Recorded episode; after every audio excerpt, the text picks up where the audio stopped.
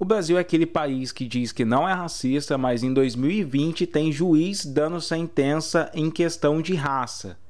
No episódio de hoje do Infiltrados no Cast, a gente vai lembrar você que os cientistas e a elite brasileira acreditavam que a criminalidade, o alcoolismo e outras falhas morais era hereditário, era uma coisa ligada à biologia, principalmente das pessoas pretas, né? Então aumenta o som que está começando mais um Infiltrados no Cast.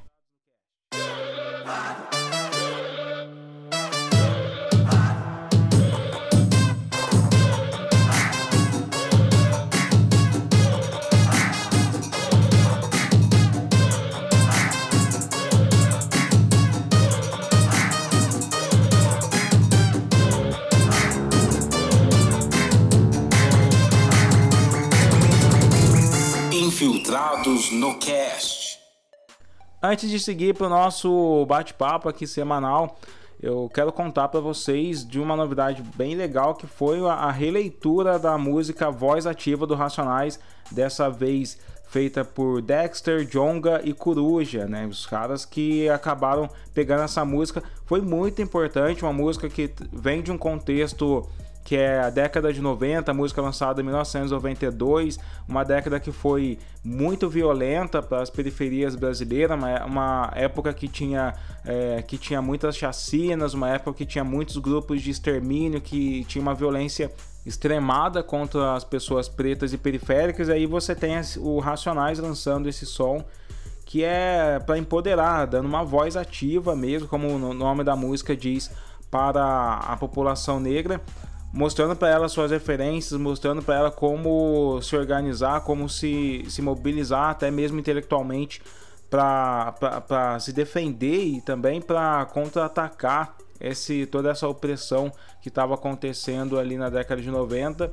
Então agora com essa, com essa nova formação aí do Jonga, o Coruja, o Kelly J, DJ Will, é, fazendo essa releitura, a gente tem em 2020, que é muito emblemático, né, que a gente tem um, um novo ataque é, às democracias, um novo ataque à população negra que está morrendo mais por conta da Covid, que, que acaba ainda estando nos subempregos, acaba ainda estando em condições mais precárias. A gente tem essa música sendo relançada. Então vale muito a pena vocês procurarem aí, voz ativa. Vou deixar um trechinho para vocês escutarem aqui no nosso podcast. Precisamos de um líder de crédito popular Como Malcolm X, outros tempos foi na América Que seja preto até os ossos, um dos nossos E reconstrua nosso orgulho que foi feito em destroços. Já é, nossos irmãos estão desnorteados. Entre prazer e dinheiro, desorientados Brigaram por quase nada, migalhas, coisas banais Prestigiando as mentiras, as falhas, desinformados demais. Chega! Festejar a desvantagem, permitir que desgastem nossa imagem. Descendente negro atual, tamo junto, brau, não sou complexado e tal. E por falar em podcast, vocês que participaram lá da enquete no Twitter do Infiltrados no Cast já sabem qual será a próxima grande série aqui que a gente vai trazer os episódios sobre afrofuturismo. Aguardem aí, me sigam nas redes sociais, é @savagefiction, tá na descrição. Me segue lá no Instagram e no Twitter para você ficar por dentro de quem serão os entrevistados, é, quais são os temas abordados, quais serão os títulos do episódio, as ilustrações que a gente está lançando aí pelo meu parceiro Douglas, que é o ilustrador oficial do podcast. Me segue lá na @savagefiction que vocês vão ficar ligados de como a gente vai trazer essa série Afrofuturismo aqui pra gente curtir, tá? Vai ficar muito legal, me sigam lá nas redes sociais e vamos embora pro nosso bate-papo que hoje é muito importante. É um caso que reverberou, que acabou é, gerando muitas discussões em redes sociais e também no debate público nacional, porque foi uma juíza que proferiu uma sentença baseada em raça, né?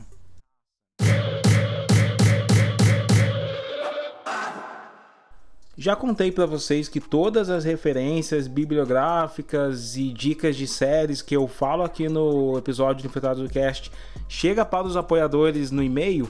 Esse é o boletim Infiltrados no Cast para você receber. É um valor super tranquilo de, de apoiar o nosso podcast, fortalecer o nosso trabalho, que é R$ reais. Você entra no link apoia.se barra Infiltrados no Cast que vai estar tá aqui na descrição do episódio escolhe a recompensa específica para essa contribuição de R$ reais E aí depois de cada episódio você vai receber no e-mail os links, as referências, a bibliografia e até dicas que eu não conto aqui para vocês, vocês vão receber por e-mail, tá bom? Então espero você no próximo boletim Infiltrados no Cast. Apoia a gente.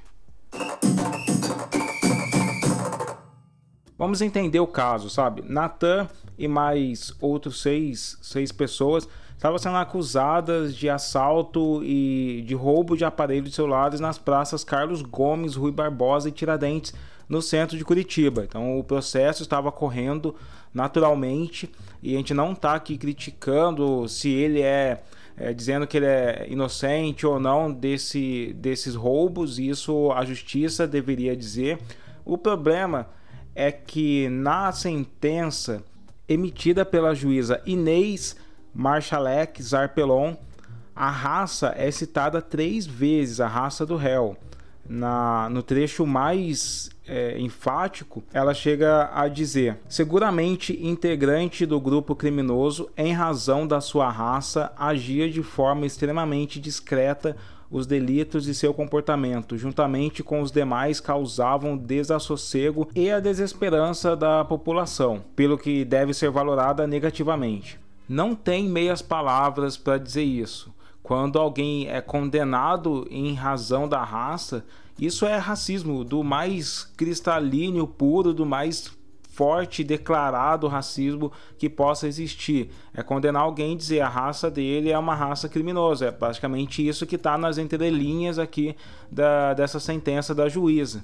A Inês Marchalex Arpelon, ela além de ter esse nome que obviamente expressa uma origem estrangeira, ela é branca, não branco brasileiro, que é aquele branco que se miscigenou, apesar de obviamente ela ter família dele origem miscigenada também mas ela tem os traços que ficam bem evidente que é uma pessoa branca de uma origem de, europeia. E isso torna socialmente o caso uma, uma grande aberração. Uma pessoa que tem os traços de brancos europeus olhando para uma pessoa negra e julgando ela em, em, em, razão da sua raça, sabe? Isso é, é muito emblemático e é um, um, símbolo de supremacia branca na nossa sociedade. Obviamente, a juíza emitiu uma nota, né? Dizendo que, que as palavras foram tiradas do contexto, como se houvesse um outro contexto para utilizar o termo raça. Né? Para comentar sobre isso, eu convidei, eu fui atrás da Thaís Pozobon, que era a que é a advogada do Natan que foi sentenciado, para perguntar para ela o que ela achava sobre essas questões. Bom dia, boa tarde, boa noite a todos. Um, quanto ao primeiro questionamento que me foi feito, né, se eu suspeitei durante todo o processo de que é, a juíza pudesse ter sido parcial devido a, a, essa questão racial com o meu cliente, é, cabe, cabe ressaltar aqui né, que eu somente assumi o processo para recorrer dessa sentença. Né? Então, o Natan me contratou é, após a aprovação da sentença para apelar da sentença. Então, eu realmente é, não posso responder esse primeiro questionamento. Quanto ao segundo questionamento, no tocante de que a juíza da primeira vara criminal teria justificado esse, essa frase, né, devido à raça, de que ela teria sido tirada do contexto, porque se trata de uma sentença com mais de 100 folhas, o que eu posso dizer é que, muito embora né, a magistrada tenha é, apresentado essa, essa justificativa, não me parece uma justificativa muito correta, pelo menos aos olhos da defesa, porque, é, na nossa opinião, essa palavra raça, ela nunca poderia ter, ter sido utilizada, nunca poderia ter sido empregada nessa sentença. Se trata de uma sentença que discute crime patrimonial. O que é crime patrimonial? São aqueles que estão previstos a partir do artigo 155 do Código Penal. São furtos, roubos, receptação. No caso, Natan respondia por furto, roubo e, e organização criminosa. Então, não haveria um espaço para a magistrada discutir a questão racial. A questão racial poderia ser discutida em sentenças envolvendo o quê? É, injúria racial ou racismo, o que não era o caso. Por isso que, para nós, para a defesa de Natan, essa justificativa não nos parece é, correta. Quanto ao terceiro questionamento, se na minha carreira já presenciei casos com decisões de cunho racista ou algo nesse sentido, eu posso dizer que nunca presenciei uma decisão de cunho racista dessa maneira, assim, né? Digamos assim, mais é, expresso, né? É, no, no entanto, eu já presenciei, é, de fato, magistrados e até outros servidores públicos, né, promotores, tratando os investigados e os réus de uma maneira diferente por eles, de fato, serem negros. Isso eu já, já pelo menos, me passou essa impressão. Então é muito complicado. Né? Nós realmente vivemos no Brasil é, dentro de, um, de, um, de uma questão muito forte de um racismo estrutural, algo que está buído dentro do nosso sistema, algo que parece que é muito difícil de ser retirado dentro do Brasil. Então, quando nos deparamos com uma situação em que um negro é denunciado por um crime, é, em que as pessoas é, já, já, possuem é, isso, esse medo. É, ai, um negro pratica crime, é, é, é negro, ou, né, vou usar esse termo que eu odeio, mas é preto, é pobre e criminoso. Então, já existe de fato esse, esse racismo estrutural dentro da nossa sociedade, é algo que nós devemos combater. Então, infelizmente, eu já me deparei com um tratamento desigual, digamos assim, por parte de magistrados e promotores, mas nunca algo assim tão visível em uma decisão, em uma sentença. O racismo dessa juíza não vai ficar barato. A Defensoria Pública já anunciou que está montando uma força-tarefa para revisar outros casos dela para procurar indícios de alguns erros, né, entre aspas, que ela possa ter cometido. Se for o caso, ela vai perder o cargo. Vários outros juízes também já declararam o quanto é realmente inaceitável ter sentenças relacionadas à raça aqui no nosso país. Mas tem uma coisa que precisa ser confrontada ou trazida à luz. Muita gente esquece propositalmente que grande parcela da sociedade brasileira, isso inclui judiciário, acreditava em teorias pseudocientíficas hoje, mas que na época expressavam a, a, ciência mesmo, teorias que diziam que o negro e a condição social do negro era inferior, e que a criminalidade e outras falhas morais estava conectada à condição social do negro, assim como também à biologia do negro, porque seria hereditário. Conversei com o Lucas Ed, o Lucas E. Guimarães, que é investigador da Polícia Civil de Minas Gerais desde 2005. Ele é graduado em psicologia, mestre e doutorando em psicologia social e possui interesse especial em metodologias para coleta e análise de indícios de cognição social. Ele contou para a gente um pouco desse histórico de racismo dentro do processo, dentro da investigação criminal, dentro da criminologia. Diga ler, pessoal que ouve aí o Infiltrados no Cast. Então, é, a gente precisa entender que a criminologia surge como um campo de investigação é, mais organizado né, e, e, nominal em finais do século XIX. Né? É, e esse novo campo ele vai ter o objetivo de entender o crime e a incivilidade como fenômenos é, que atingem a coletividade humana. Né? Claro, a gente não precisa de muito esforço para pensar que essa reflexão sobre o bem e o mal é, ela já existe há muitos séculos na história humana. Né? Ela, ela faz parte do campo da ética da filosofia, por exemplo. E é bem antiga. É, só que o crime, como um fenômeno próprio, distinto da questão moral, ele vai surgir, vai começar a engatinhar como objeto de estudo nesse momento. E aí então a gente tem uma das principais publicações do início da criminologia, uma publicação seminal, que é O Homem Delinquente, do italiano Cesare Lombroso, que é lançada em 1876. É, o Lombroso, assim como grande parte dos pensadores das ciências sociais, né, do que veio a, se, a ser uh, chamado de ciências sociais ali do desse período, né, da, da segunda metade do século XIX, vão ser profundamente influenciados pelo darwinismo. Né? A gente precisa lembrar que A Origem das Espécies, do Charles Darwin, é publicado em 1859 e causa um rebuliço uh, no pensamento da época. Então, isso vai chegar para grande parte da ciência de então com a lógica de que existe também no bojo da espécie humana diferentes grupos em diferentes estágios evolutivos. Na teoria lombrosiana, isso vai compreender, vai influenciar completamente a noção de criminoso nato que o Lombroso estabelece, né?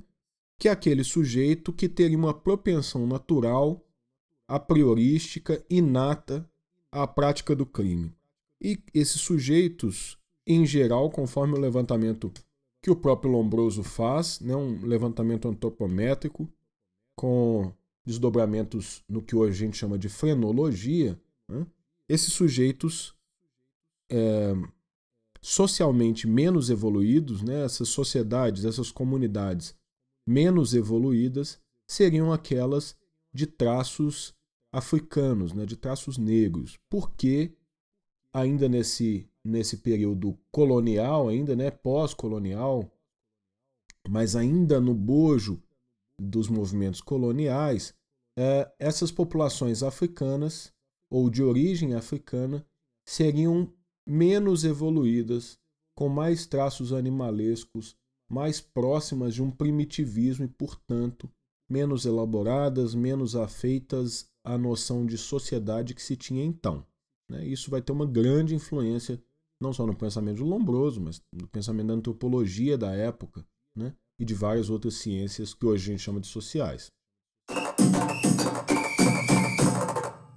Como bem lembrado pelo Ed, essas crenças se transformaram em teorias que depois foram transformadas em ciência e foi amplamente, abertamente discutido na nossa sociedade. Um dos maiores expoentes do racismo científico brasileiro, eu já citei ele no episódio do Infiltrados no Cast, totalmente dedicado à sua obra racista, é Raimundo Nina Rodrigues, que lá por volta de 1890 ele publicou um livro chamado as raças humanas e a responsabilidade penal no Brasil. Dentro da obra, Raimundo Nina Rodrigues defende que exista um código penal diferente para cada uma das raças. E isso porque elas estariam em um momento diferente da evolução humana, sendo a negra, a africana, a, a raça mais inferior. Ele escreve, por exemplo, um parágrafo. O negro não tem mau caráter, mas somente caráter instável como a criança, e como na criança, mas com essa diferença de que ele já atingiu a maturidade do seu desenvolvimento fisiológico, a sua instabilidade é consequência de uma celebração incompleta, ou seja, o negro ele já tem todo o seu caráter é, desenvolvido, o máximo que ele pode desenvolver como caráter, como inteligência, é o caráter de uma criança e por isso ele é instável e mais susceptível para cometer vários tipos de crime. Né? Isso é muito mais evidente nos parágrafos a seguir, onde ele diz: o negro crioulo, ou seja, aquele que é filho de um africano com mestiço aqui no Brasil, conservou vivaz os instintos brutais do africano. É rixoso, violento nas suas impulsões sexuais, muito dado à embriaguez, e esse fundo de caráter imprime seu cunho na criminalidade colonial atual.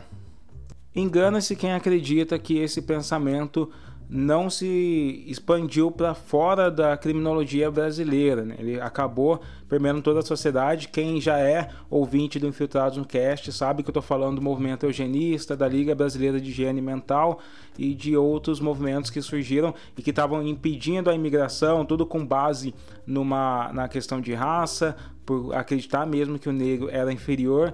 A gente sabe que teve uma opressão por, através da lei da vadiagem, que em 1940 estava prendendo muitos negros, e isso foi sendo empurrado e foi sendo foi se transformando, se diluindo em vários preconceitos destilados na nossa sociedade. Na década de 30 era comum se discutir uma forma de diminuir a criminalidade diminuindo o nascimento de pessoas mestiças. No boletim da eugenia, o Renato Kell, que é o pai da eugenia brasileira, ele escreve: As prisões, as penitenciárias, os manicômios só serão despovoados quando os homens e as mulheres compreenderem a verdadeira significação do casamento, quando todos, enfim, compreenderem a monstruosidade representada pela procriação dos enfermiços, dos imbecis, dos alienados e de criminosos. A base do melhoramento dos homens não se assentam em leis nem em medidas de ordem paliativa, mas no terreno sólido da hereditariedade melhorando a hereditariedade, melhoraremos a comunidade. Essas são as palavras de Renato Kell no Boletim de Eugenia. Essa mesma ideia vai aparecer em 1966 no livro Higiene e Puericultura de Valdemar de Oliveira, onde ele começa dizendo a verdade científica, portanto, é esta: o casamento de dois tarados produz um terceiro tarado. Quantas famílias no mundo poderão orgulhar-se de não possuir taras? E novamente ele vem reforçar as ideias de Darwin quando ele diz: os ascendentes têm a tendência a transmitir aos descendentes seus caracteres gerais e individuais, antigos e adquiridos.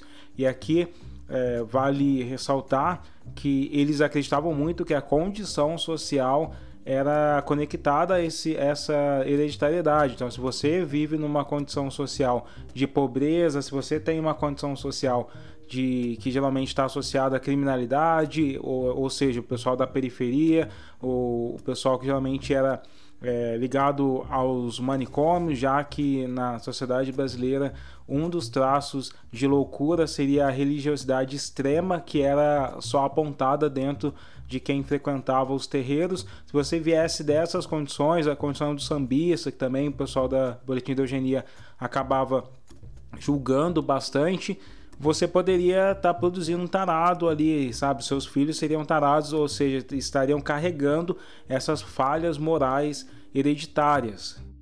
O Ed comentou com a gente como lidar com essas teorias, como lidar com essa realidade e, como elas impactam ou não o nosso contexto atual.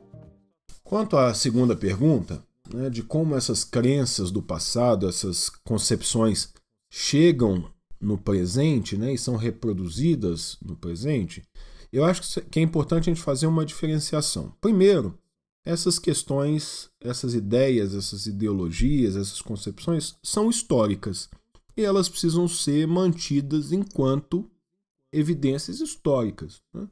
Elas não podem ser simplesmente apagadas. Elas precisam ser retomadas, contextualizadas, né? no sentido de dizer: olha, houve um momento em que a noção de um darwinismo, é, uma noção torpe da teoria da evolução, foi aplicada ao campo das ciências humanas e sociais e se acreditava que é, diferentes grupos humanos estavam em estágios diferentes de evolução, por exemplo. Né? É, e que isso não tem respaldo na realidade, não se defende isso mais. Isso é uma coisa. Né? O aspecto teórico, histórico dessas propostas precisa ser mantido para mostrar que o pensamento evolui, se modifica e o pensamento ocidental não nasceu pronto, não veio de árvore. Né? Agora, coisa totalmente diferente é a gente retomar esses conceitos e essas proposições sem essa contextualização histórica. E aí eu acho, então, que é algo de fato perigoso e que a gente vê acontecer. A gente precisa pensar, por exemplo, que nos cursos de formação em direito, a disciplina de criminologia é uma disciplina menor, é uma disciplina é, em que a maioria dos graduandos vê como um detalhe, né? uma parte de um corpo maior de disciplinas e muitas vezes sem uma apreensão crítica disso. A gente precisa pensar também, por exemplo, que nós temos hoje né, é, professores da Escola Superior da Magistratura a, a júris né, uh, que defendem uma atualização dos postulados lombrosianos. Né? Uh, e que nos cursos de formação policial também, a criminologia de novo aparece como algo quase ilustrativo, né? muitas vezes sem uma apreensão crítica do que propôs, do que propuseram né, os, os criminólogos positivistas, que é a escola a qual César Lombroso fez parte. Né? Então isso acaba sendo repetido, replicado na contemporaneidade, sem uma criticidade adequada. Né? E se repete o mesmo erro metodológico que foi cometido pelo próprio Cesare Lombroso, né? que é observar as consequências de um determinado posicionamento como se fossem as causas, as explicações da realidade. Então, a gente não percebe, por exemplo, que a gente tende, né, que as nossas nossos operadores de direito, né, desde as polícias à magistratura, tendem a ter uma abordagem seletiva, racialmente seletiva, de quem comete o delito, e que isso leva ao encarceramento em massa de populações negras e, portanto, uma repenalização das populações negras, como se fosse a negritude e às vezes com um pouco mais uma quase um esboço de crítica às questões econômicas causadoras da criminalidade, né? Então, o sujeito é criminoso porque é negro, né? E é isso que está na gênese da ação criminosa dele, e não o inverso. Né? Então, essas coisas chegam hoje, no meu entendimento, por uma falta de posicionamento crítico e de contextualização histórica desse tipo de. sócio-histórica, diria mais, desse tipo de posicionamento.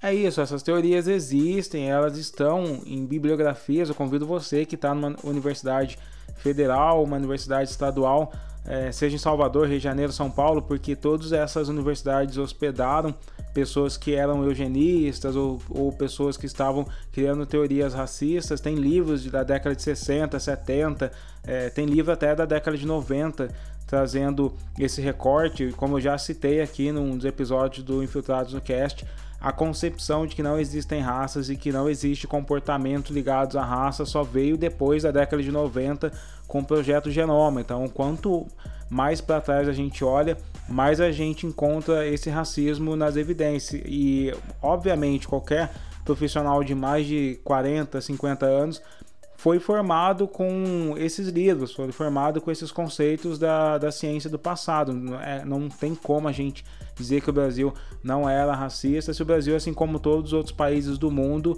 é, acreditava no degeneracionismo, na crença das cinco raças, na crença de que cada condição social era ligada à biologia, que cada biologia tinha uma, um degrau nesse estágio que era o darwinismo social.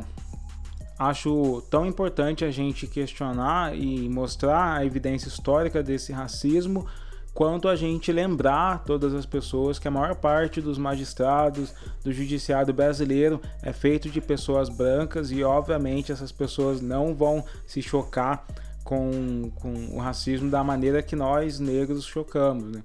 Se tivesse uma maioria negra ali né, nesse judiciário, nessas comissões formadas para investigar essa juíza, ela já teria recebido sanções muito mais incisivas e talvez mais imediatas e principalmente ela não teria recebido esse suporte da Associação dos Magistrados do Paraná, porque foram eles que emitiram a nota dela, não foi nem ela que se declarou para todo mundo, foi a Amapar, que é a associação desses magistrados, que emitiu a nota, é, do que publicou no site deles a nota da juíza Inês Marchelax Arpelon, que foi essa juíza com essa, com essa sentença racista.